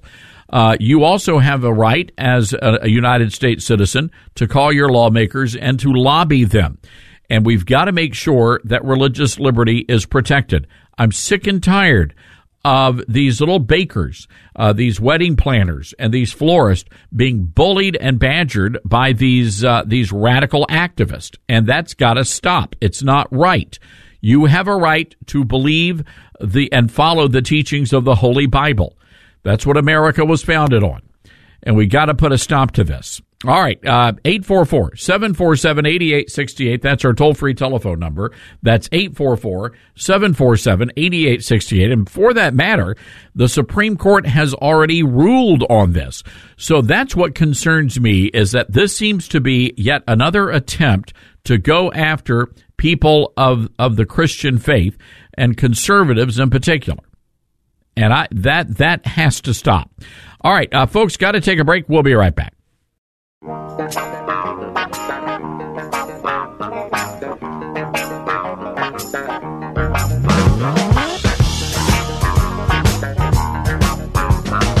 right, we're getting some new information on the attack on Paul Pelosi that happened in the wee hours of the morning. Is this not the strangest story? The mainstream media has completely stopped covering it. There are so many questions, and anytime a reporter dares to publish what appears to be the, the, truth, or at least a narrative that conflicts with the official narrative coming out of Congress, they they get whacked. So the latest information here, uh, NBC News, they suspended a journalist for reporting that there were some new details and that Paul Pelosi was the one who actually opened the door for the police, but did not try to escape, did not declare an emergency, and actually walked away from the police and walked back to the man they said was his attacker, the man accused of hitting him on the, on the skull with a hammer. Now look, um, we've been pretty pretty open about this. We don't think anybody uh, deserves to be hit on the head with a hammer. They said he had a fractured skull and these horrific um, horrific injuries, and yet he was released from the hospital within just a day or two of of being admitted. And and you wonder, okay, well, I mean, the guy's in his eighties and he's he's got a fractured skull allegedly and all of these other injuries allegedly. So why would they let him get out of the hospital so quickly? That didn't make any sense to me. But anyway that's not part of the reporting here so now NBC News is in the process of scrubbing from every one of their websites any information uh, that was reported about Pelosi that they now consider to be I don't know inappropriate they haven't said it's factually inaccurate and here's the issue. The local NBC station reported this information. There are two different versions of what happened. Now, one version indicates that two police officers opened the door of the home, but the San Francisco District Attorney's Office reported that it was Mr. Pelosi who opened the door with his left hand. So it's not like there's some sort, I mean, they're pretty specific here. They also cited a source familiar with the investigation who personally watched the body cam footage from the night and said officers knocked on the door of the home, then backed away. The video clearly shows Paul Pelosi opening the door with his left hand. The body cam video shows officers having a brief conversation with Pelosi and David DePape before DePape starts beating Pelosi with a hammer. Quote, we reached out to the Department of Justice for an explanation of its differing account of the seemingly innocuous issue of who opened the door, but so far we have not heard back. Well, that's because it's not innocuous. Because they're telling us the guy broke into the home, woke up Paul Pelosi, um, and then started beating the guy up with a hammer. But that clearly is not what happened. We have asked to hear the 911 tape that Paul Pelosi made. Uh, people have asked to see the body cam footage, but they're not releasing the footage, and Nancy Pelosi is asking for privacy. Uh, again, it's um, we don't know what happened in there. There was other reporting that the two were found cavorting about in their underpants, and those reports were again re- retracted, but they were out there, and it wasn't like some sort of a weird news agency. These were legitimate local news stations that were reporting all of this information. oh my goodness! So are you believing what they're trying to sell us here? I, I something's something is way off here, and you can I mean you can speculate I guess, but it's just weird that you would have two guys in their underpants um, hanging out in the house at two o'clock in the morning, and Mr. Pelosi says that he was being brutally attacked. And so, what does he do? Well, he goes to the front door. And by the way, the Capitol Police were surveilling the home, but they just happened to be, I don't know, taking a break or doing something while all of this was happening. It just doesn't make any sense. Uh, by the way, we've got some new information uh, from the New York Times, of all places. Um, upwards of at least 20 FBI and ATF agents were embedded in the crowd outside the Capitol on January 6. We also can report, and this information was actually found in a footnote, a footnote that at least eight FBI agents had infiltrated the Oath Keepers and Proud Boys. And one of the FBI agents, one of the informants, was actually a vice president of the group. And my only question here is this. Well, I have a couple of questions. But as we go to break, I want you to ponder this question. So if the FBI knew that all of this was going to happen, why didn't they stop it? They had plenty of people in the group they had informants. They knew what was going to happen, and they didn't stop it. Not only that, the Capitol Police were told to stand down. Not only that, they told President Trump, we don't need any National Guard troops. Nancy Pelosi had the chance to put more police out there, and they did not do it. Why do you think that is? Why do you think the FBI stood down as the riots took place? They could have stopped it, but they didn't. I have a theory about why. I'll explain that coming up. This is the Todd Starnes Radio Show.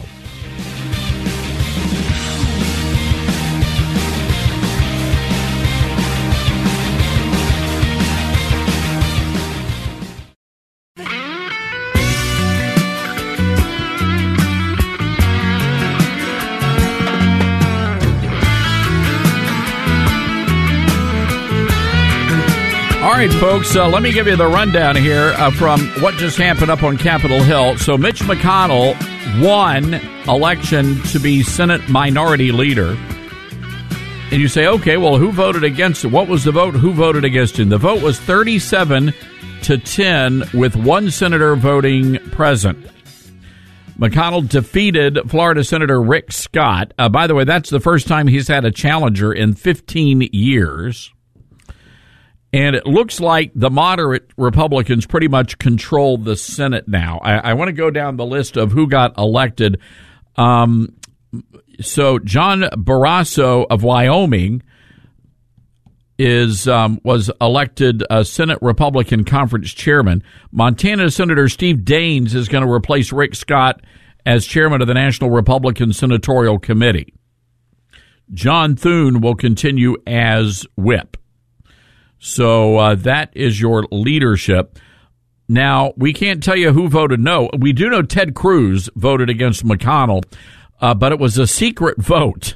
So there you they don't th- that's how these weasels operate. They they don't want to do anything in public. They they they can't handle the pressure. So they do things in secret behind closed doors. And so there you go. McConnell winning secret ballot and will continue leading the dwindling number of Republican uh, senators. Unbelievable. So, uh, John Cornyn of Texas says he's eager to get past divisions uh, with his Republican colleagues. He says Republicans should focus on helping Herschel Walker in the De- December 6th runoff against Raphael Warnock. So there you have it, folks. Uh, up next will be the big vote, and this will determine who controls the House of Representatives, who will be the Speaker of the House. Right now, uh, Kevin McCarthy doesn't have the votes, and he's got to find the votes. 218 is the magic number there. You heard Andy McC- or Andy uh, Biggs from Arizona, who, by the way, Andy Biggs uh, says um, that this is a red herring. This idea that well, Democrats could could pitch Liz Cheney the job, and maybe some maybe some renegade Republicans, some RINOs, would actually vote for Cheney. I don't think that's going to happen. But you never know with this crowd. You never know. 844 747 8868. That's our toll free telephone number. Let's go to the phones. Uh, Jerry in Iowa. And Jerry, I understand you took my advice to call your senator. What happened? I, I certainly did, brother Todd. Uh, It was it was a little it was scary, not scary, that I just looked up on the uh, internet Gen- Senator Joni Ernst in Iowa and her phone number. And by golly, if there wasn't a staffer there, and he took my call, and I said that in the past I I voted for Joni Ernst. She's a real nice gal. However, if she supports gay marriage in any way, shape, or form, I will become a little crusader against her. and I also said in my little sphere, my social world, I calling a radio station here, so uh, you guys, and uh, I said that it is being talked about on the air. I didn't say where, but I like to encourage everybody else to do that. It's real easy. You just look up the phone number and, and say, do, do not support gay marriage because we will never forget it if you do. So thank you, Todd. Well, thanks for the advice. Jerry, hey, happy to do it. And look, it's, I mean, those calls matter. I mean, th- somebody took down your information. Uh, they made, they made sure to get your position. And I'm telling you, if you light up the phones on Capitol Hill, people are going to respond. Your lawmakers do respond. You don't have to be mean and nasty about it, but you can give them a call and give them your opinion. Uh, whether or not, and this is really not about gay marriage. And hear me, this is not about gay marriage. This is about protecting religious liberty.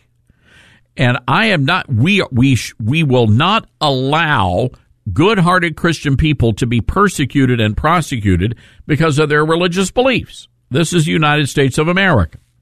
Oh, by the way, um, our good buddy Sebastian Gorka weighing in on Ron DeSantis. Uh, he says that DeSantis needs to step aside. Uh, cut number sixteen. Fox and some Republicans say Trump is the past. We see that now. DeSantis is the future. We have sources here saying that the Florida governor is organizing to make a run. That's what at least our sources are telling us. What are your thoughts on all this? Okay, first things first. Uh, Woodward's comments about the presidency being a sacred trust. Was it a sacred trust when JFK was having sex with Jacqueline uh, Kennedy's press secretary in the swimming pool in the West Wing? Was it a sacred trust when Obama was using his secured iPad to drone American citizens in Yemen? Was it a sacred trust when Bill Clinton was having sex under the Resolute desk? Come on, guys. Don't talk to us about sacred trusts, okay? We had a guy in the Oval who I worked for who didn't even pick a paycheck up for four years, didn't need the money, didn't need the fame, and as you said, has been pilloried and attacked by the RINO establishment and the left for six years now, including his wife and his children. Mm-hmm. And guess what? And Ron, if you're listening, you've been a great governor of Florida, but you governed Florida as a mini me version of President Trump. You wouldn't be the governor of Florida if he hadn't endorsed you against a drug addict who was going to whip your ass and was going to win that governor's race. He endorsed you, and you were a success because you used the Trump model. And it's a little bit weird for me. God bless you for everything you've done in Florida. But for, for 10 months now, the establishment, including the Republican Party, has been throwing President Trump under the bus, saying, We need Ron DeSantis. And you haven't said anything you should be in the next Trump administration. And I don't mean like a Veep because a Veep is an irrelevant job. Right. You, you know, you glad hand, hand people who the president doesn't want to meet. You should be in the cabinet, Ron. All right. So, what do you think about that here, folks? Um, maybe a cabinet level position for Ron DeSantis. I don't think he's going to go for that. I, I, and why should he? I I'd like DeSantis if he look if DeSantis does well in the primaries then I say he's he's Trump's VP. And that's the, that's the unity ticket right there. And I would still like to see both of them on a bus traveling together, holding a rally for Herschel Walker. Imagine what sort of a message it would send to see Donald Trump on one side, you got Ron DeSantis on the other, you got Brian Kemp, Herschel Walker front and center. I think that is a great image of unity for the nation. Well, folks, no doubt about it. President Trump has spoken. Now Newsmax is conducting an urgent poll, and I need you guys to participate in this poll. Will you support Trump again or DeSantis? Trump or DeSantis? Newsmax wants to know what you think, and you can vote in their new national poll by texting the word rally to 39747. That's rally to 39747. It will take just a matter of seconds to cast your vote. Trump or DeSantis, text rally to 39747. Folks, Newsmax, their coverage last night, spectacular. And uh, by the way, if you haven't started watching Newsmax, you need to do it. They've got a great lineup. Rob Schmitt, one of my favorites there, Sean Spicer, Greta Van Susteren. Millions of people are making the switch to Newsmax, and you should too. And by the way, do not forget, vote right now, rally to 39747. We'll be right back.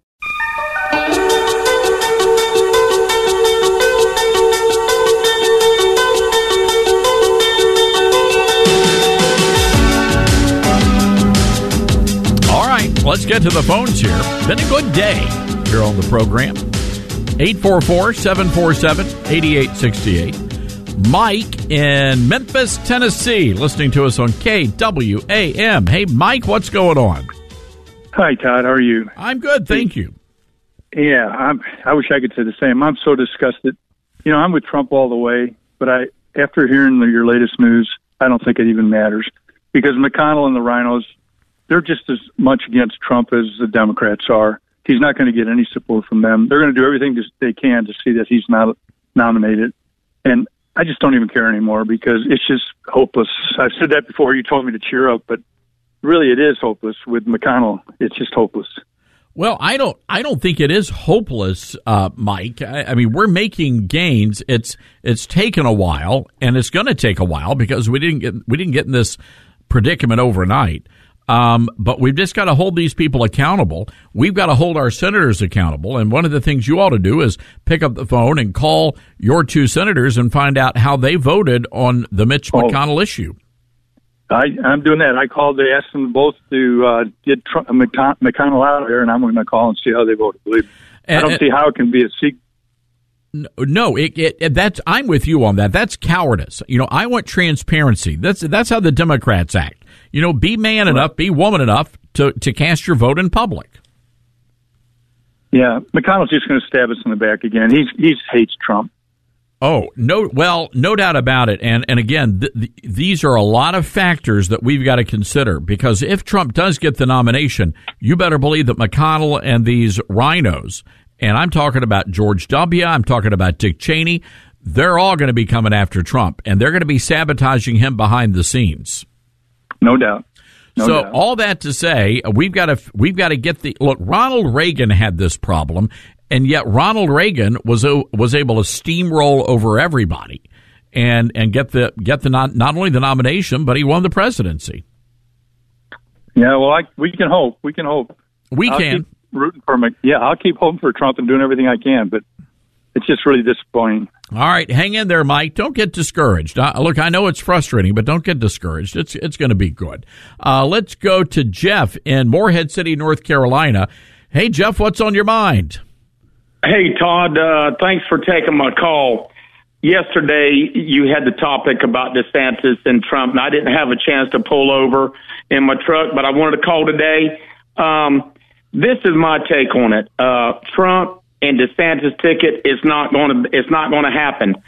Uh, this is my feeling. Uh, I've talked to my church friends and my uh, and, and my coffee group. Everybody just about feels the same. Trump needs to tone it down. If he's if someone on his staff is listening, he needs to tone down the rhetoric, the demeaning, on and on and on, the same old, same old. We're we're tired of it. I was a Trump supporter. I loved his policies, and I think he's a good man. But he's got to learn to keep his mouth shut. If he would reduce it by eighty percent, I think he would win. But he's if he continues like he like he's been doing, you know, demeaning and cutting cutting people down.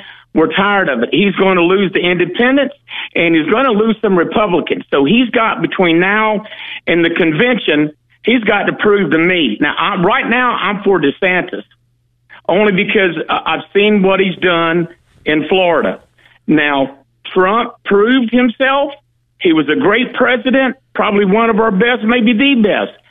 But when when uh, Biden was sworn in, there was a scripture that came to my mind. I can't tell you where it is right now, but it says, "Pride comes before the fall." Todd, there is no man in the history of the world that has been more prouder than Donald Trump. Let's all face it. He was a proud man, told us every day all of his accomplishments. We know all of that. There's a time to shut up, there's a time to listen. Now, I'm for him, but if there's somebody on his staff, let me tell you, there's a lot of people who feel like me. He needs to tone it down. He needs to forget about the election. That's going to be awfully hard for a man like him. But he's going to have to forget that, put his put the foot to the pedal, and if he tones down his rhetoric, I'll be for him. If he doesn't, I'll be for Ron DeSantis.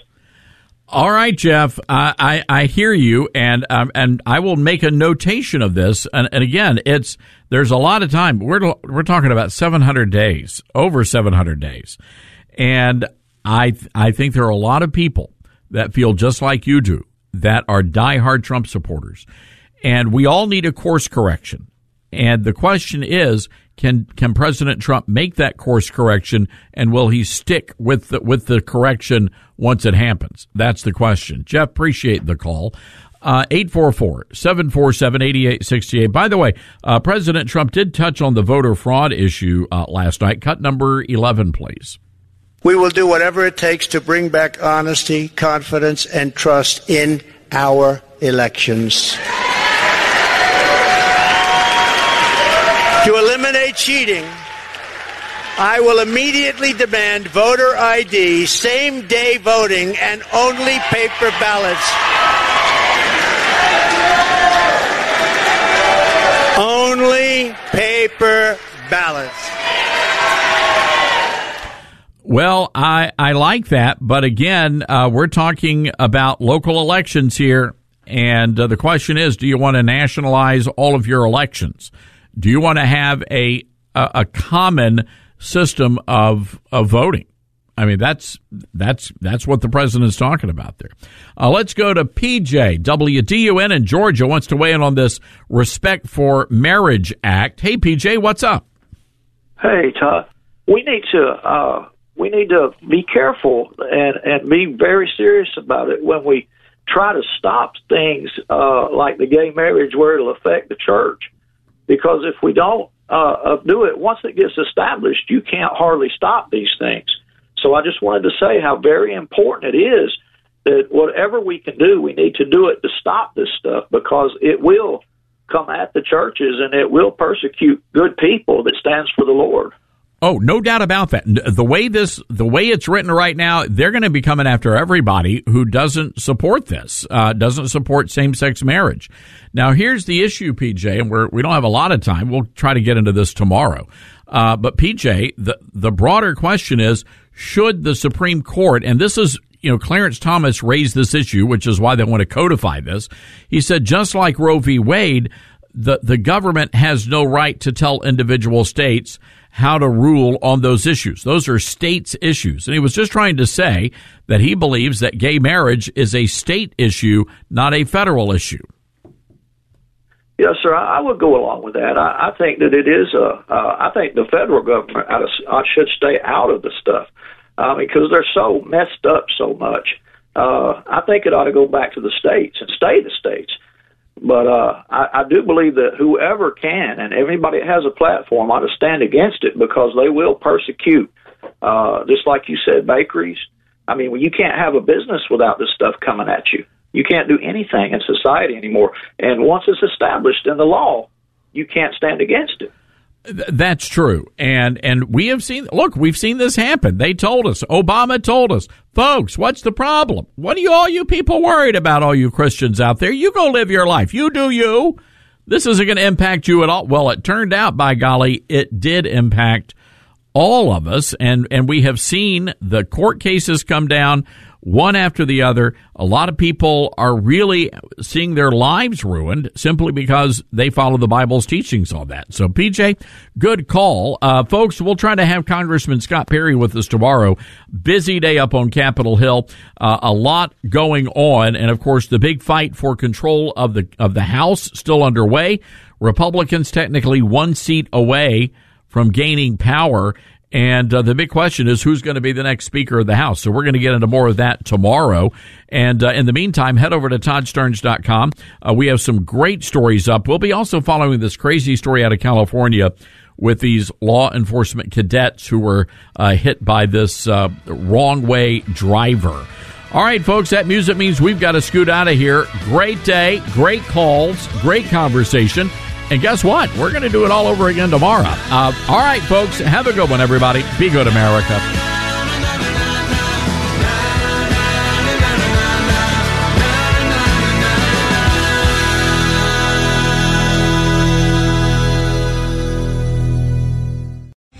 Three star general Michael J. Flynn, head of the Pentagon Intelligence Agency, knew all the government's dirty secrets. He was one of the most respected generals in the military. Flynn knew what the intel world had been up to. He understood its funding. He ordered the first audit of the use of contractors. This set off alarm bells.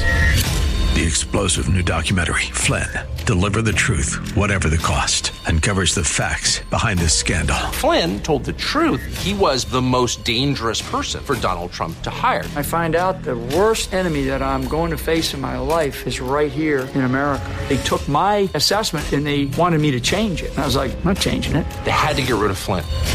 With in depth interviews, archival footage, and never before seen personal records of the man behind the headlines. I just felt like I was drowning. Flynn, deliver the truth, whatever the cost. Available now. Watch it today. Go to salemnow.com. Salemnow.com.